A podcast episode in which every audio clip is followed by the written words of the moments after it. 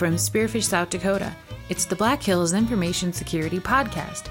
This is the podcast version of our webcast, so some of the slides we reference may be missing, but you can find the whole episode plus show notes on our website. This is John Strand's five year plan to InfoSec, Part 2, with special guests Randy Marchany, the CISO of Virginia Tech, and Ed Capizzi, and me, Sierra. Enjoy!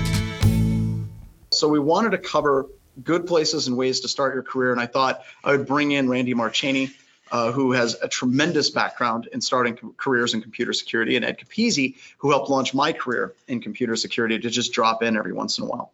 So my background, college was at University of Wyoming initially, went to Accenture, Northrop Grumman, started working on classified projects, started teaching for SANS, and started Black Hills Information Security. I don't want to spend too terribly, too much time on this as a whole because there's other things that I want to get to, and I talked a lot more about that in my previous session.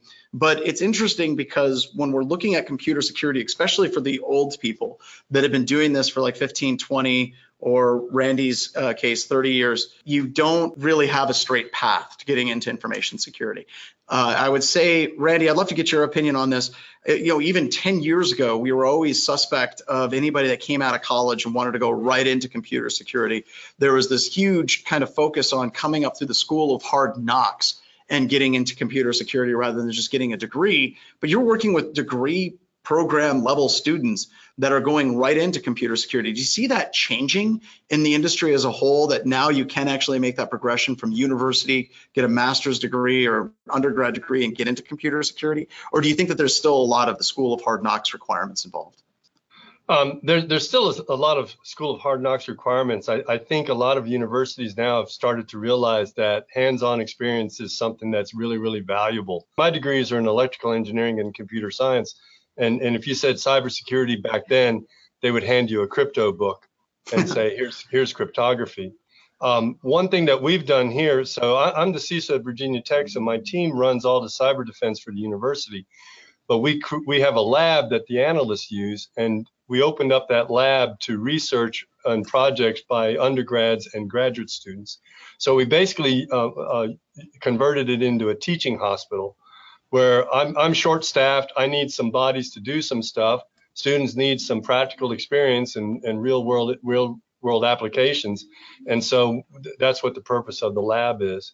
And so if the kids that come out, and, and I say kids, but graduate students or the undergrads that come out, uh, they, they've actually had hands-on experience using Snort, using Bro, using NetFlow, Argus, all these types of NetFlow tools and working on real life attacks because we see those every day.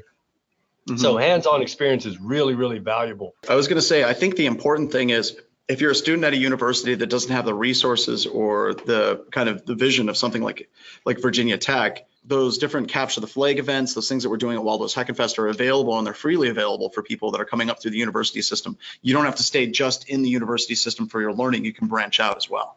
Absolutely, absolutely correct. Uh, one of the projects that we're working on here is the Virginia Cyber Range. It's not a, a, true range like everybody thinks it might be from the sound, but we're collecting course materials that teachers can use at the high school level. Uh, uh, it's basically out in the cloud. You set up your learning environments you, that way. What's the URL for that, Randy? The URL is it's all all one word: virginiacyberrange.org this solved a big problem that high schools had with cybersecurity education because another program that, that the feds have, have started is a program called GenCyber where, where you teach high school teachers how to how about fundamentals of computer security. So I'll jump over to Ed. When I met Ed, I was a university student at uh, Denver University. He was a professor there, and I was caught up in the middle of the Indian trust settlement uh, computer security case. And a lot of this information is actually publicly available online. You can go and you can pull down all kinds of information about it. And uh, actually, if you go to the Indian Trust Settlement website, there's a lot of documents, uh, historical documents from the early 2000s. And Ed was someone that was kind of a surprise to me because Ed, I think at the time you were working at, was it Coalfire? That you were working at whenever you were a professor? I know that you did a transition in there as well. Yeah, yeah, I was starting. I was at Coalfire, getting ready to move to Java. Yep, and the idea of computer security as a profession outside of like working in the government as it was with Accenture, you were you were kind of on the ground floor of doing security consulting uh, back in the early 2000s. Have you seen anything kind of change since then, uh, coming up to today? Whenever you're looking at computer security consulting, because you've been a consultant, you've actually been working with companies, you've been on both sides of the fence for quite some time. Well, the, the change has been huge, John. I mean, you've uh, you hit the nail on the head earlier when initially uh, a lot of the consultants or anyone was working in security got there through a very circuitous route. You know, normally they had a technical background, and at some point somebody had said, um, "We just bought this thing called a firewall. We want you to run it. Good luck." You know, so that has changed all the way through. People now coming up, um, programs like yours, SANS, the webcast that Black Hills do, they're teaching people about these concepts way early. And so it is not unusual to have someone come up and say, "Hey, look, I was kind of studying to be a DBA in college." ran into these you know different resources and this looks like like a lot cooler way to get into IT. What do you think? Well, what am I going to say? Yeah, of course. That and the fact that you no longer have to have a small fortune to have the hardware to build a lab in your own, you know, to have a lab that you can be in full control of to start practicing some of these things. Let's talk about that lab and that practice, right? So what I said in the previous webcast was year one, you've got to focus on core concepts. Uh, Ed has this quote uh, that everyone should steal and should print it out, and it stuck with me for a long time. It says, good computer security is nothing but an inspired application of the fundamentals. It's not about being lead. It's not about zero days. It's not wizards uh, you know, trying to impress other wizards. It's just having a good understanding of the key fundamental concepts for Windows, for Linux, for networking. For, I recommend Python as a starting language.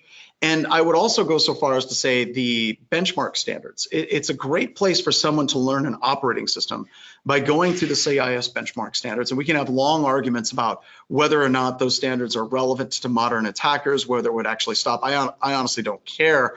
But for me, learning coming up, uh, Randy, you remember years ago back in 2000, they were coming up with the standards for Windows 2000, the standards for Red Hat at SANS, and then that basically uh, spun off into Center for Internet Security. I, I can't remember which one came first, but when we're looking at year one, learning your core operating systems, learning some basic security fundamentals and way that you look at those operating systems, getting started with a language. Is there anything that you all would recommend that we would we should add to somebody for like building up a lab for year one? So we'll start with Randy. Randy, is there anything that you would add or kind of you know kind of bring to the table here about these core fundamentals, networking, operating systems, and getting started on coding?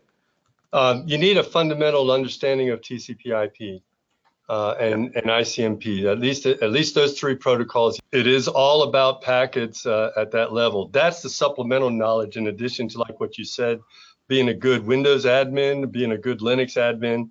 I, I started off as a as a, a Unix uh, sysadmin, and so you know knowing how to rebuild systems, patch systems. Uh, understand what the network connections are, sockets, all that. Socket programming is another thing that you that you might want to you know a, a skill that you might want to work on as well and it's tough because a lot of people when they think of python you go through the standard books on python and are like we're going to build a battleship game um, but I would say specifically if you're looking at something like Python, learning how to do sockets and making TCP connections, UDP connections, doing things like that, maybe starting with the Scapy framework or yep. Scapy uh, would be a good way to go as well. Ed, your take on this, is there anything that you'd like kind of bring to enlighten this particular slide in this particular section? Yeah, the one thing I would add is if you can find an old copy of the um, four inch thick TCP/IP book, Stevens. Yeah, yep. get that book, read through it. Um, it's painful, but when you come out the other end, it's awesome to have that kind of a background. And then the other thing that I would add to this is while people are you know focusing on these hard skills, start your education on the soft skills. How are these machines used in business? What are people doing with them? How they're used in the business can be just as important when it comes down to tracing the wire and understanding the technology as the hardcore tech. Yep. And if you can't speak the business speak, I, this is another thing that you talked about years ago as a consultant coming into Denver University with that program. If you can't speak the business speak, and Randy's talked about the exact same thing for years, if you can't talk to business executives, to people that are making decisions about where money is going to go, you're going to go nowhere. You can be as technical as anybody else out there, but if you can't understand the application of what you're trying to do, then you're not going to get very far.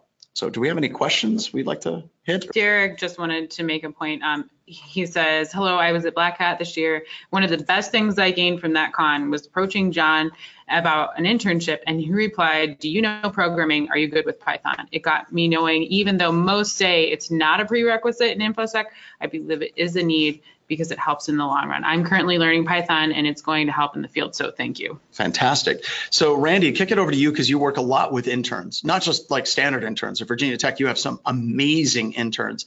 Is it possible to sit and work with you as an intern if I don't know how to code? Is that something that you would even consider uh, for an intern in your team? Yeah, I mean, it, it depends on the background. The, the thing that we really look for is is a, uh, an aptitude. Um, I was really, really lucky. One of my professors when I was an undergrad was actually one of the code breakers and, and for the Enigma in World what? War II. what? And so now, you always want me to say that you, you're not that old in the industry, but you literally had someone that worked with you that broke codes on the Enigma. I, IJ, IJ Good, uh, Jack Good, G O O D was a statistics professor here at Virginia Tech. And uh, and I had asked him, I mean, years later after everything was declassified, I said, you know, you guys were first order mathematicians. What, but the rest of us, you know, what what did you look for? And he and he said we look for a certain aptitude. They picked on crossword puzzles uh, uh, champions because it's a it's a, an ability to extract uh, uh, information from small clues. You know, a 13-letter word that starts with an A and ends with an N, and you go, oh, attenuation. You know, and the rest of us are like, what? that would have been the first one I jumped to. Yeah, you know, you, you go, Didn't what? Interrupt, you know, though. uh, that that and the ability to, you know, just to be persistent and not give up. And so, if if I find a student that's got those those abilities, I can teach them the the Python stuff. I I'll just give them a book and they'll take off with it uh, Schneier wrote a, a, a, an essay called Inside the Twisted Mind of a Security Professional. And in there, he basically says that engineers are trained to build things that work. Security engineers misuse those things to break them. Mm-hmm. And so it's that attitude that that we look for, and and those are the guys that are at the top of the pyramid that will become the tool tool builders. One last thing, the ability to speak in public is a key thing and and for anybody do a talk at the cons do a talk at your at your events do a talk anywhere and get practice on it because that's that's the thing that's going to get your message across to business. And the only way you get better at presenting is by presenting so. Um, for technet evaluations you can download those from microsoft on the networking side, you can set up an entire network lab at home, and you should be trying to set that up. Uh, there's a whole bunch of simulators. I gave you a link that you can pull down in the slides, or you can just find some old gear. Uh, we actually are buying all kinds of gear all the time. I have testers that'll be like, hey, I found this voting machine that's on sale on eBay for $20. John, can I buy it? I'm like, absolutely. We want to take that apart. Uh, David Fletcher, David Fletcher has got, and Rick, David and Rick have got to have just garages filled with electronic crap uh, that they buy all the time and they constantly fiddle with it. Randy talked about the aptitude. If, if it's not just coding, I think it's that curiosity, right, Randy? I mean, we don't we don't have a lot of students that are coming up these days doing crossword puzzles, but it's that curiosity of finding garbage, but it's that curiosity of finding these old equip these old equipment and stuff, just taking it apart and trying to figure out how it actually works is very much key to computer security because it isn't just enough to build something. We want to take it apart and try to understand it, and ultimately breaking it is going to be part of that process. So usually with my testers, I say buy two or three because uh, you're going to end up breaking a couple of them. Uh, also, I recommend Linux. Install everything from scratch. You're going to be spending a tremendous amount of time uh, building Linux tools, getting Linux tools configured, getting things working like your wireless card, your fingerprint reader, everything. But all of that struggle that you go through, I, I, I get a little sad whenever I talk to prospective interns and I ask about Linux, and they're like, well, you know, I could install Linux, but you know, it's just crap and it doesn't work, and all my stuff didn't work, so I just gave up and I went back to Windows or a Mac.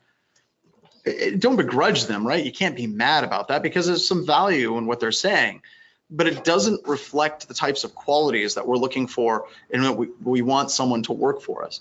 We really, really, really like people. I started, you know, building the Linux kernel from scratch and trying to install all the software from scratch um, not just using a distribution like Ubuntu, but trying to build all the stuff. That is a massive like flag for us to say hire this person because they're not trying to make their life easy. They're trying to make it exceptionally difficult for the purposes of trying to learn. Sierra, we have another question. Yeah. So just to back up to your um, conversation about Linux a little bit, when Yeah. you when you say learn Linux fundamentals, do you what do you mean? Do you mean understanding how it works? And the basics of where everything is, that you can run basic bu- commands, or that you should know, know how to do it blindfolded. I would say yes to all of it. Okay. Um, and the only way that you really get that good to where you can actually do it blindfolded is by struggling and trying to get things to work eh, that generally shouldn't work. Yes. Um, and it's just basically dig in. And I always tell people too, we had one person that wanted to be an intern, just uninstall Windows. Uh, a couple of magical things are going to happen, although it's changed recently. If you uninstall Windows, just install Linux as your core OS, your world is going to get a little bit more difficult. It is, but you're going to learn a tremendous amount in doing so.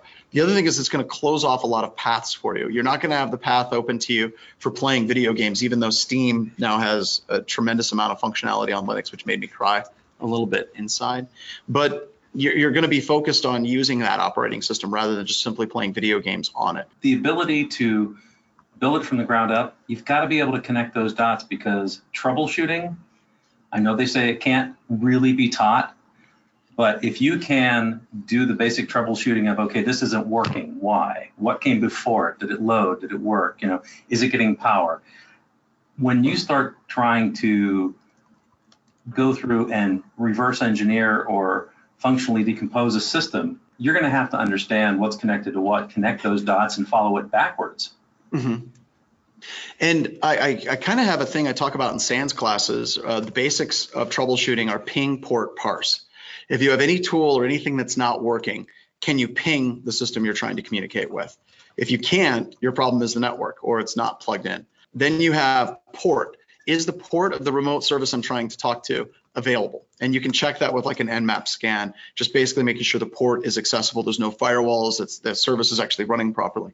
And then parse is take all of the error messages that are being provided to you and actually read them and try to understand them. Go to Google or the logs that are being generated from that particular application, try to read them and understand them. If you can kind of work through the idea of ping port parse, you're going to have a much better time trying to troubleshoot, but you're going to have to learn how does networking work to understand pinging and port. You're going to have to understand operating systems because you're going to have to understand how, how do you query an operating system in Windows, uh, netstat minus NAOB or LSOF space minus lowercase i space minus capital P. You're going to have to learn the operating system ways to communicate and actually work through ping port parse properly. But having that basic operating system knowledge, getting started in that operating system, struggling with that operating system is going to give you the key fundamentals that you're going to need to move forward with troubleshooting. Because Ed said you can't teach someone to troubleshoot, but people can learn, and it's something they have to do on their own. Is that kind of a good reflection of what you just said, Ed? You said it better than I did. Thank you. So where can we go to learn coding? Uh, I would like to open this up as well. We have some people as well that maybe they want to share some links too. But learning Python online and going to like Codecademy. Codecademy is fantastic. I use it for high school students whenever we do high school coding classes. I think it's great for professionals. At Black Hills Information Security, if we have someone that wants to make a transition into uh, doing pen testing from systems administration or uh, some type of development, um, if they want to learn a language, we always throw them to Codecademy, and I want them to get all the way through a specific lesson plan uh, before they move on to different activities in the company, be it development, be it R&D, and so on. And their their classes that they have are amazing. They have Python, they have standard web classes, they have Ruby, they have all these different languages that you can learn. And I think Python's the best place to start because it's it's got very strong syntax in it. But other languages are important as well, like ASP.NET, C Sharp, and so on. You're going to be using a wide variety of different coding languages to actually do your job. So Learn Python is uh, online is great. There's another one, Code Warrior, I think, where you learn how to code a video game online. And hopefully we have some people that have shared some other things uh, that have popped up. Pluralsight, um, I think, is another good one. Anyone else come up with Um, some good recommendations as well? They agreed with Codecademy and Pluralsight, and uh, someone else mentioned codingbatch.com slash Python. Codingbat.com forward slash Python. IT Pro TV, Library, Free Code Camp, Safari Books online, So, so there's a lot out there. So find something that works for you because Codecademy may not be the best approach for you. You may need something else. Go find that. And this is a great place to start in high school. We originally did this for college students as well, but the response that we got from people that are IT security professionals that were just looking for some place to get started was overwhelming at our conferences. So that, that helped out quite a bit. Uh, year one, next generation. Uh, gentlemen, I'm throwing in the 20 critical controls. I, I, think if you want a good overview of computer security, you can spend a lot of time in the CIS documentation for individual operating systems. But the critical security controls giving you a great overview of what technical controls need to be in place and how to implement those controls is something I should have hit in the first time, the first time I ever did this webcast. Uh, the 20 critical controls are important for a number of reasons. One of those reasons is um, it gives you a clearly defined set of objectives, what those objectives look like, and then also mapping. I'm going to throw it over to Ed first because I know he's done some auditing on this. So Ed, what are your thoughts on this as well? Good. It's, it's a good place to start. The other thing that's I like about it, John, is it's a structured way to start looking at the universe of security that also, you know, I keep coming back to the central tenet, brings in a little bit of what the business is looking for and what part you play in it. Because to your point, you can be a tech god, and if you don't know why it's important that you're a tech god, it's not going to help you out. So I do like the top 20. And I also have to say that, and this is going to go, I know not everyone's going to want to hear this, but the aspect of auditors, there's nothing wrong with documenting things. And it is good to be able to go through a system and understand if I'm expected to review a system for security, what am I looking at? What am I looking for and why? Mm-hmm. Yeah, I think the why behind it is huge. Um, so this these are a couple of uh, scripts that are available from Enclave Security Audit Scripts, who's since beefed up their web server since the last time we did a webcast and we Sweet. gave them the BHIS hug of death. Um, we actually haven't done that in a we long haven't time. done that in a while. We haven't brought any sites down in a long time but it breaks down each of the critical controls, what it is you're supposed to do. And there's a lot of documentation online as to the why, why you need to do these different things. And, you know, like basically inventory of software, inventory of hardware, continuous vulnerability management, understand what this is. So it, has been interesting. My brother is just now starting to take his journey into information security. He's came on and he's joined us and he's helping us out with a lot of different things. For me, watching him try to find that place to like gravitate and latch onto it was interesting how quickly he gravitated to the critical security controls and is just kind of becoming a monster in information security very quickly because he's going through each one of these controls, developing a better understanding of what these controls actually mean, the why behind it, and then also implementation strategies for each of the critical security controls. I think that that was huge for him and to actually see that from the eyes of somebody that is just getting started in computer security and the value it's brought to him in particular is incredibly important. Also, one of the people you're going to run groups of people, and Ed and I have talked about this quite a bit in computer security, is uh, sometimes you'll be dealing with Security Pro that'll always bring up a certain obscure audit compliance standard. Like they'll basically be like, well, according to the Canadian CSE top 10, and you're like, I don't even know what they're talking about. And the critical security controls has a Rosetta Stone where each one of the controls is specified and then it's cross-referenced to NIST 853, the NIST CSF, and then you get all the way over here, you got um, ANSI standards. You're going to have PCI DSS 3.0, 3.1, HIPAA, so on. This is incredibly valuable because it means you're not just learning one framework, but that framework that you're learning is directly applicable and cross-referencing over to another of other a number of other frameworks. And Randy, on your side, I know you were there, just like a bunch of us at SANS. Uh, James Taralla really took off with this, and Kelly Taralla, who you know we both know and love. We've worked with him for yep. a long, long, long time. I, we, I gotta, I gotta be honest. Whenever Alan sat down with you, like he did with Ed Skoudis and Eric Cole and me and Rob Lee, and he said that his solution to trying to solve the problem of audit and compliance was to develop another auditing framework. Were you a little bit skeptical at the beginning of that entire process as well? Yep, sure was, and and. Uh, uh, the actual, it's kind of funny because the critical controls actually evolved from a, a SANS project called the Top 10 Internet Threats. Mm-hmm. And this was back in the early 2000s where um, a, the, a consensus group, I was part of that group, uh, we analyzed it, the causes of attacks back then, and it came down to about 10, 10 basic attacks were responsible for, you know, 80% of the successful intrusions at that time. Mm-hmm. So yeah, this whole framework is, is really, really important. And at Virginia Tech, we are implementing the 20 critical controls uh, as, as, as our, uh, it's a bridge between the policy and the rubber meets the road type stuff. At the high level, you got a policy says we're going to follow NIST 853. In the middle, you got the critical controls, which tells you what to do the CIS benchmarks then are actually have the rubber meets the road commands. What are the actual commands that you're going to do in Linux or Windows or, or whatever to accomplish what a, a critical control requires? And that backtracks to, to the uh, standard. So that's kind of the bridge that we use the, the controls. Now, we've talked about this too, and, Ed, jump in as well. You're going to have conversations as you're getting started down your critical, down your your security path, right? As you get started yeah. in information security, you're going to have people that say, "Well, I disagree with the 20 critical security controls because they don't have enough emphasis on threat hunting," or they'll talk about some specific technology that's not in there and it's old and it's out of date. Don't listen to those people. It's not that they're wrong; they may have a technically valid argument for what they're doing, but in computer security, you're going to come across professionals that'll look at something, be it 853, be it um, ISO standards, be it the critical security controls, and they'll have a couple of gripes with it, and they think they need to throw away the entire framework. When you get started in computer security, you can't go down the path of absolutely throwing out something in total because there's something wrong with it. I'd use antivirus as an example from a technical control. Antivirus can absolutely be bypassed. Does it mean it's worthless? No, it just means that it has a specific goal, objective, and limitations. And a lot of learning computer security is understanding those limitations and not necessarily throwing things away because they're imperfect, but building your architecture out of imperfect components that'll reinforce and support each other. So you're going to have you're going to have this happen, right? You're going to have people that say, "Well, that's stupid for the following reasons." Don't listen to the haters. Haters going to hate. That's what they're going to do. But if even if they're technically correct, you need to be able to move past that and understand that with a lot of things, it's going to be about 90, 95% correct. You need to focus on that. Don't worry about maybe the 5% that is somewhat confrontational. If you were interviewing for a job for, with, with us that, and you brought that up in your resume that you know the 20 critical controls, um, that would be a big plus.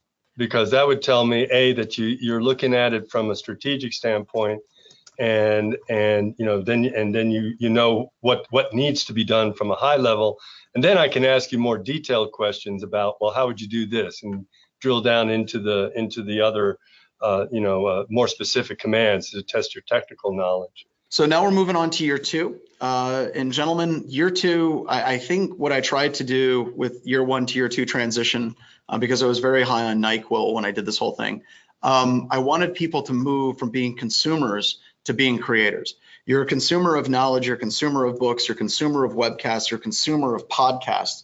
At some point, you have to start that process of starting Git projects. You've got to start that process of creating your own podcast, your own webcast. You've got to start that process of starting to create videos, no matter how basic. You've got to start that process, maybe learning a new coding language like PowerShell. And I don't care where you're at in your career path if you're just getting started in your career path and you're just getting started in PowerShell and you learn something kind of cool, don't hesitate to write a blog post about it. It's a great opportunity for you to start creating, start sharing. And even if it's very, very basic little scripts and things that you're creating, believe it or not, there's people that are dying to try to get that information. Somebody may be doing exactly what you're trying to do. And if you can show them the way, that is amazing. So you have to start becoming a creator relatively early in your career path. You may not like some of your projects when you when you get five, six years down the road, but you can get rid of them or you can update them. We had an intern who spent the better part of his summer redoing all of his old projects that he did to polish them up to make sure that they were ready for job interviews. They were they were ready. But he had projects that he was working on in high school that he hadn't touched. And he's like this code is embarrassing. I'm going back to fix it I'm not saying do that level of obsessive compulsiveness, but it shows that type of dedication. And that's someone that we absolutely want working with our company. So, Ed, you know, about creators, you know, you coming up with the education system with me, there weren't a lot of people that were creating anything at all as part of their path in education. Mm-hmm. No, and, and you're absolutely right. It, no matter how lame you feel when you're doing it, there's going to be someone out there who goes, "Oh, thank you for doing that. This has been, you know, this is a godsend." And you look at them and you go, "I don't know whether to be really happy now or to be really sad because you thought that was good. But I mean, it, and it's something that you can't get better at if you don't do. Absolutely. Um, if you look back at any of your first podcasts, any of your first papers that you released, you kind of laugh and you go, and people watch that. Oh my God. But I think Sierra coming in when we started up the, the podcast, it's like, all right, well, we got a we got a webcast. She's like, what are you doing? Well, we got a folding table and we're just gonna do that. She's like, are we just using the microphone in your computer? Yeah, yeah, that's fine. It's fine. It's fine. I had like pizza stains on my shirt. Still do probably. Uh, but you know, you, you You're know, always growing. We're always growing, but that getting growing better. is cool, right? It's cool sometimes to look back on it and say that's where we came from and where we are today and how much better well, it it's is. like with the blog that we have, you know, like the testers are always feeling a little bit impostery because we realize like the giants that are in this industry. So it's like, but I don't want to say something that someone's already said better. No, because it's that's not true. Like you are like you're saying something in a way that's going to reach somebody. It's the same thing when anytime you're teaching, you know, hmm the information may not be new, but when you have someone, I used to encourage people, it's like, look, if the person sitting next to you can explain it in a way that makes you get it better than I can, knock yourself out. The point is, you get the information. The other thing that I think is critical, John, is that when you start being a creator, for good or bad, you become rapidly exposed to this thing called the public opinion. And, Yeah. you know, and I think that we all have to go through that because at some point you have to be able to separate what was really good, meaningful input that might have stung Mhm. And what was just someone trying to be. Rock throwing. Yeah, trying to throw Yeah. rocks. Thank We- you. I. So, Randy, I want to throw it over to you uh, because you don't just have students that have projects, you have team projects that a lot of people are working together. Do you think that that creates a place for people that maybe don't have any creative, super awesome ideas, or they're a little bit shy, they're a little bit timid? They can kind of hook into a cool project that's working at their university, like a Virginia Tech or School of Mines and Technology here in South Dakota it gives them a safe space to kind of get into it a little bit gentler. Like, what what's your take? Is that different? Do you think it's just as cool for a student to say, I worked on this project like our interns. I worked on the RITA project." Uh, do you do you look at that as kind of equal to each other, or is that different? What's your take on larger projects that are, that involve teams? So if you're going to go take a job in any real world company, you're going to be put in a team. And so it's, it's rare that you're going to be, uh, you know, here, do this on your own with no other resources. So you have to learn how to work in a team environment. Um, and, and you have to uh, understand that the skill set uh, of your team is going to depend, is going to be all over the place. Part of it too, when like for the classes that I teach here at, at Virginia Tech, I've got 85 students. I split them up into teams of four. Someone might be a Linux expert, someone might be a network expert, someone might be a Windows expert, and you need th- that type of expertise. Somebody's got to become a team member, somebody's got to become the team leader uh, and can take whatever the goals are and translate it into action. Uh, the lone wolf person, uh, you don't find uh, a lot of those in, in industry anymore. Um, Yeah. they, they have to work as a team. The other thing I do is uh, recommend, especially, and, and it's open to community college level as well as uh, four-year institutions.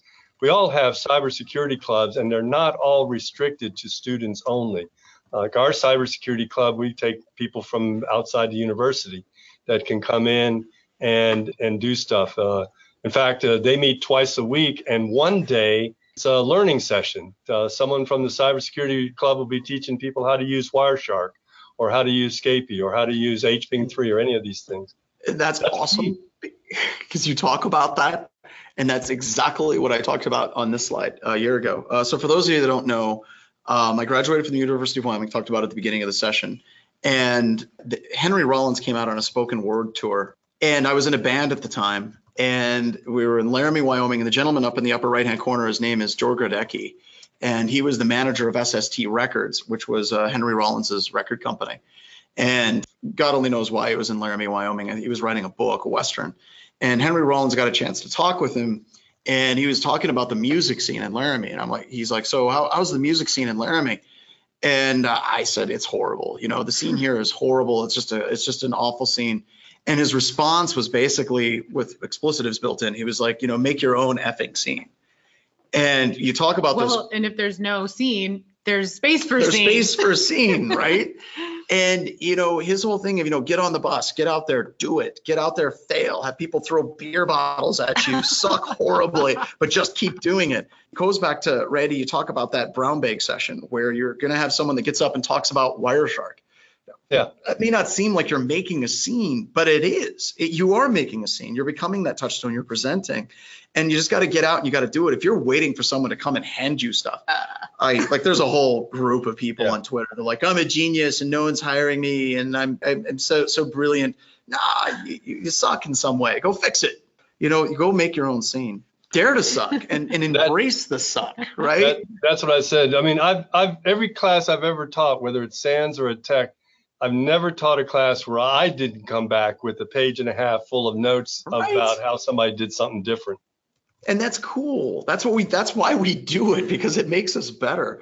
I think you told me i think i was it was like the second year i was teaching with SANS and you're like you know you were so blunt but you said right now you suck at teaching. And i felt like i was on the beat. I had good scores and eval scores. And i'm like this guy the SANS instructor number two right is just blunt and he's like you you you, you suck and i'm like i i think i was doing i got defensive and i'm like i think i've been doing pretty good he goes you're going to move forward 10 years from now. You're going to look back at how you were teaching and what you did, and you're going to realize just how horribly prepared you were in that long run. And that long view is something I think that was important. And I just continued to suck for a long time until I finally got better at it. Another story, uh, year two, next generation uh, slide that I added in. The other thing I didn't talk about in the last webcast was part of the reason there was a huge inflection point for me, even before I started teaching for SANS. I was uh, watching American Idol, and my daughter was there, and she was trying to get my attention. She was very, very, very small and trying to get my attention as my daughter does. And I uh, was watching, I don't know, Justin Guarini or someone dance and saying, I, and I'm watching TV, and I noticed that my daughter made it like all the way across the room, and she had walked, and I just got the opportunity to see Lauren fall at the end of the room, and I realized I missed my daughter's first steps because I was watching television.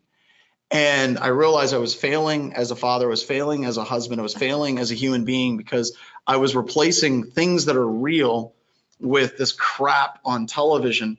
And it fundamentally changed me. And that's whenever I started sinking in. I got SANS cert, CISSP, and started learning and breaking Active Directory and started this whole path of doing pen testing back in 2000, 2001, 2002 timeframe. It was a fundamental change and a shift for me to start switching away from those things. And that failure and realizing that I was failing was huge. Now, I took the television, I'm not joking, we actually had a television on a cart. We could wheel the television around, bring it out of the closet, set it up. And I, I took the television, I threw it away in the front of our house, the front of our driveway. And Erica, my wife, came home and she's like, Why is the TV out in the driveway? I'm like, I threw it away. Just like poltergeist, just threw it out. And I was done with it. And that point for like the next six months, I was able to sink into computer security and it became everything to me. It was what I was reading in my spare time. I was working on things constantly. I was building virtual machines and real Linux systems and breaking stuff. And it was annoying, but I, I created a void in my life and I filled it with something else. And that was huge. Now, I don't want to be that ass that's always like, so I don't have a TV and it frees me from the shackles of consumerist capitalist society and it makes me an infinitely better person than you. Because I got to be honest, Game of Thrones is awesome. What's the other show? Westworld is great. I just got done watching Iron Fist season two, which is infinitely better than Iron Fist season one. But one of the things I recommend to people, I used to just say, shut it off, shut off video games, shut off absolutely everything. But now I kind of move to go through phases, go through a month where you disconnect and you just focus in on something and then come out and then the next month go ahead and watch things, right? Create those spaces, but create long stretches. Don't ever be like, well, today between the hours of seven and nine, I'm going to study security. Then from nine to 10, I'm going to watch. Don't do that. Um, create a month. So if you notice, I haven't been doing a whole lot on Twitter lately. I've been really sinking into right here. I've been sinking into blockchain. uh, I've been sinking into cryptocurrencies and blockchain at the behest and kind recommendations of Beau Bullock, dafthack on Twitter, and ustayready, Mike Felch on Twitter. They, they've been doing a lot with this and they kind of turned me around. I was like, blockchain is crap. It's a whole, it's a buzzword. It's on our buzzword board. But basically, like, no, there's something there. And I've decided to sink into it because if somebody like Beau or Mike comes up to you and says, no, there's something there, you're not like, well, they're idiots. They're smarter than I am, right?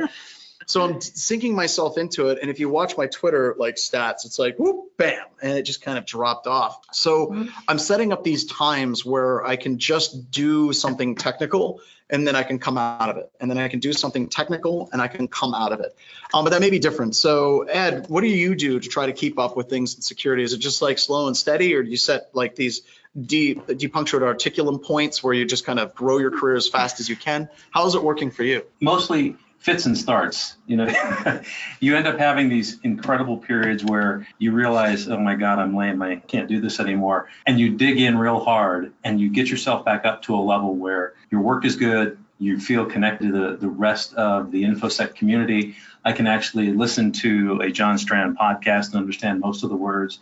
And then you get distracted by making a living. You get distracted by earning a living, spending time with your family. You wake up, fill in the blank months or years later and realize, oh my God, it's that time again. And so I mm-hmm. tend to go in the business cycles. You're at the trough, you bust ass to get back up to the top and get at the top of your game, and then you get busy playing the game, only to realize oh, it's time to start getting back at the top of the game. Yeah, I wanted to move on to year three. We're kind of running a little bit behind. Year three, it's the year of web apps. Learn a web development language. And Randy, I'd like to get your take. I think that learning Python, learning Ruby, learning C, C sharp, I think that is all fundamental. But the way the world is today is it's all interconnected, right? Web technologies, APIs, Android apps, iOS apps. If you're going to be a viable candidate for a job in the next 10, 15 years, you're going to have to know some web development just to be able to talk the talk in information security. If you're an auditor, you've got to be able to talk ASP.NET to be able to talk about what problems were found and how the solutions actually work, communicating effectively from like OWASP and their recommendations. I think you have to learn a web language. Uh, do you guys agree or not? This just seems like it's really important these days. I don't think you have to learn it at that detail, mm-hmm. but from a blue team type person, uh, most definitely you want to have somebody who's got some sort of web app skills, you know, to do the, any of that type of stuff. Same thing with database. I mean, you need somebody who knows, you know, uh, Oracle, MySQL, or uh, whatever. Uh, you want to have those type of specialists, uh, you know, involved. Your industry, where you guys are with Black Hills, you're in a very niche, uh, specialized skill area in terms of what the overall corporate world looks for. I need people with your skills, you know, from that everybody at Black Hills has, but I'm not going to use them to attack other sites or do pen tests even on myself. I'm going to hire you to defend my organization. And mm-hmm. so you have to learn offensive skills before you can become a defensive specialist. And I think that's what you're saying here is you have to learn some of these languages, you have to learn some of these tools, you have to learn how to break into something. And then I'm going to flip it on you if you come work for us. And know, say, okay, you have to defend a network that's wide open, doesn't have a border firewall, has 55,000 host-based firewalls, and the business model is we have to be able to go anywhere on the net. Start. Mm-hmm. Yeah. and you don't want to hit that like deer in the headlights moment where right. you're basically like, I have no idea what Randy just said. I wrote down a bunch of words. I need to go look those words up. You, you want to be able to hit the ground running. Right. And that's why uh, year four, you started talking about the slide two. Year four, start trying to hack stuff. And there's people that disagree with me, like they're like, start right away, whatever. I, you know, however you want to approach it is fine. It doesn't bother me. But I think that at some point in your career, you develop the technical skills where you can start taking things apart and learn IDA, learn immunity debugger, pick a protocol any protocol, read the RFCs for that protocol, dissect that protocol in Wireshark, understand how that thing works from tip to tail. Not necessarily because that protocol is going to be key to your entire career, but dang, just getting started to learn how to approach a protocol and to take it apart and have those skills to do that again for another protocol is going to be huge. And there's lots of online challenges and stuff and if you notice, I haven't talked about Metasploit much. I think Metasploit is always there, right? I don't, I don't think Metasploit is something that you you know spend the first two years learning. I think that by this point in your five year plan those metasploit modules make sense. Like how the exploit works. How do you set up different memory locations for different language packs? What are those memory locations for bypassing or at least checking data execution prevention? What do those actually mean? Where are they? I think that you're going to be at a point where you can start approaching that type of hacking framework with a much better understanding and respect than you would be if you're just running the exact same exploits again and again and again. One of the things that you I would encourage everybody to read is Aleph One's paper on on buffer overflow. Mm-hmm. Uh, that exploits that came out in '96. That was the seminal paper for basically all the buffer overflow attacks that have happened since then. It's a great great paper to read. And I had a student, Randy, that said, "Well, that paper's old. Buffer overflows are dead. Heap overflows are where it's at." Okay but the concept of overflowing a buffer, the concept that, that are covered in that paper on how memory management works and how things are moved around with different functions and, you know, like string copy functions and uh, null terminator strings and things like that, those things are still there. The core of your operating system is still the same. And the core problem of a buffer or a variable in memory that accepts more data than it should is a fundamental problem that's not just associated with buffers, but can also transcend into the heap as well. So I agree. I think that that's a great place to start, right? I mean, you're, you're going to say, well, we're going to find lots of buffer overflows. Yes, buffer overflows absolutely still happen. We still, still, see, still see developers using gets in C. That still happens as a thing. Now they may have goatees and really, really amazing mustaches, but they're still making the same mistakes that were done back in the 80s. Yeah, every single attack that we've seen in the last 10 years, DDoS attacks. Oh, DDoS, look at Mixter's paper from the early 90s Yep. Any type of buffer overflow. Oh, you got SQL injection? Look at those papers from the early 2000s. Learn that history because those attacks are still being used. Why are they still being used? Because we still haven't fixed them. Well, and they they show up again and again. Like you remember IIS directory traversal, where you could basically oh, yeah. do your directory traversal attack and then you switched it to Unicode and it worked again. That yep. exact same technique was used by Ed Skoudis and Tom Liston for the virtual machine escapes. They basically encoded their commands in a way that the hypervisor couldn't understand and it allowed it through because it didn't recognize it. Now, granted, that's an old school attack, but knowing how that attack works will give you that idea of how things break. You're going to find those limitations. Also, year four, next generation, start digging into the MITRE ATT&CK techniques matrix. Dig deep. Every single one of the techniques up here, if you click on it, it gives you detailed information on how that attack actually looks and the different commands that you can do to exercise that. Now you're going to start working with these different attacks and you're going to come up with ways to automate. You're going to come up with ways to obfuscate. Now you're starting to look at the attacker methodology, and this is all from the perspective of exercising and making blue team better. And then finally, the SANS pen test poster, great place to start for cyber ranges. On the right hand side and where it's orange, these are all websites and virtual machines that you can play with. And then five, year five, short and easy, want to get this thing done on time, present anywhere, and everywhere. Randy had mentioned earlier, get out for brown bag sessions where people are just talking computer security topics. Present on something that you just learned. tcpdump filters, Wireshark filters. It doesn't matter. Get out there. And all of these cons, like if you're talking DerbyCon, Wild West Hackin' Fest, we have our fireside chats. We have all of these different things for new speakers, and ShmooCon and DEF CON have those as well. So take advantage of those and get out there. And in closing, I've got kind of a breakdown of things that you should do and you should not do, and you can ignore everything on this list. We're really, really running low on time. I think we have time for a couple of questions here, or do we, we want to shut we it down? Don't, we don't. We don't. Um, I, you guys had so many questions, so many things. I guess one question that I kind of saw a few times was, is this just for students? And I, no. I want to reiterate that this is not like a this is not just a, like how to go from high school to being a pen tester. It's also like how to maybe switch career tracks. Maybe you want to go from being like a blue team to the red team, or like you just want to get into this industry like a little bit more and understand that. Is yep, that right? Absolutely. And I think that that was our mistake that w- the way we set it up our first webcast, right? It was couched towards high schoolers and college students. Interns. And interns, mm-hmm. right? And then all of a sudden, we had all these people that were in the industry, and they're like, "Look, I've been in security for five years, and I feel like I'm treading water and I'm sinking, and I don't know how to make my career progress." We realized this was applicable for professionals as well. Yeah. So I want to say thank you to uh, Ed and Randy for coming on to the webcast and people that had an amazing impact on my career, my trajectory. I hope they helped you as well. Thank you so much, and we'll see you at the next webcast.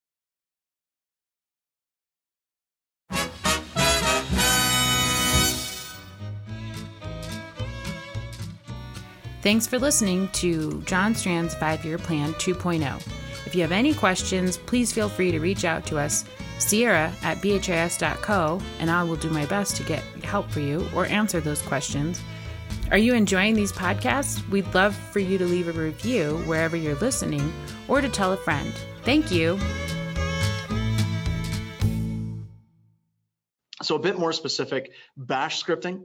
Uh, Randy may disagree with me on this one. There are other shells, but bash is the one that you're going to end up using more than just about any place else.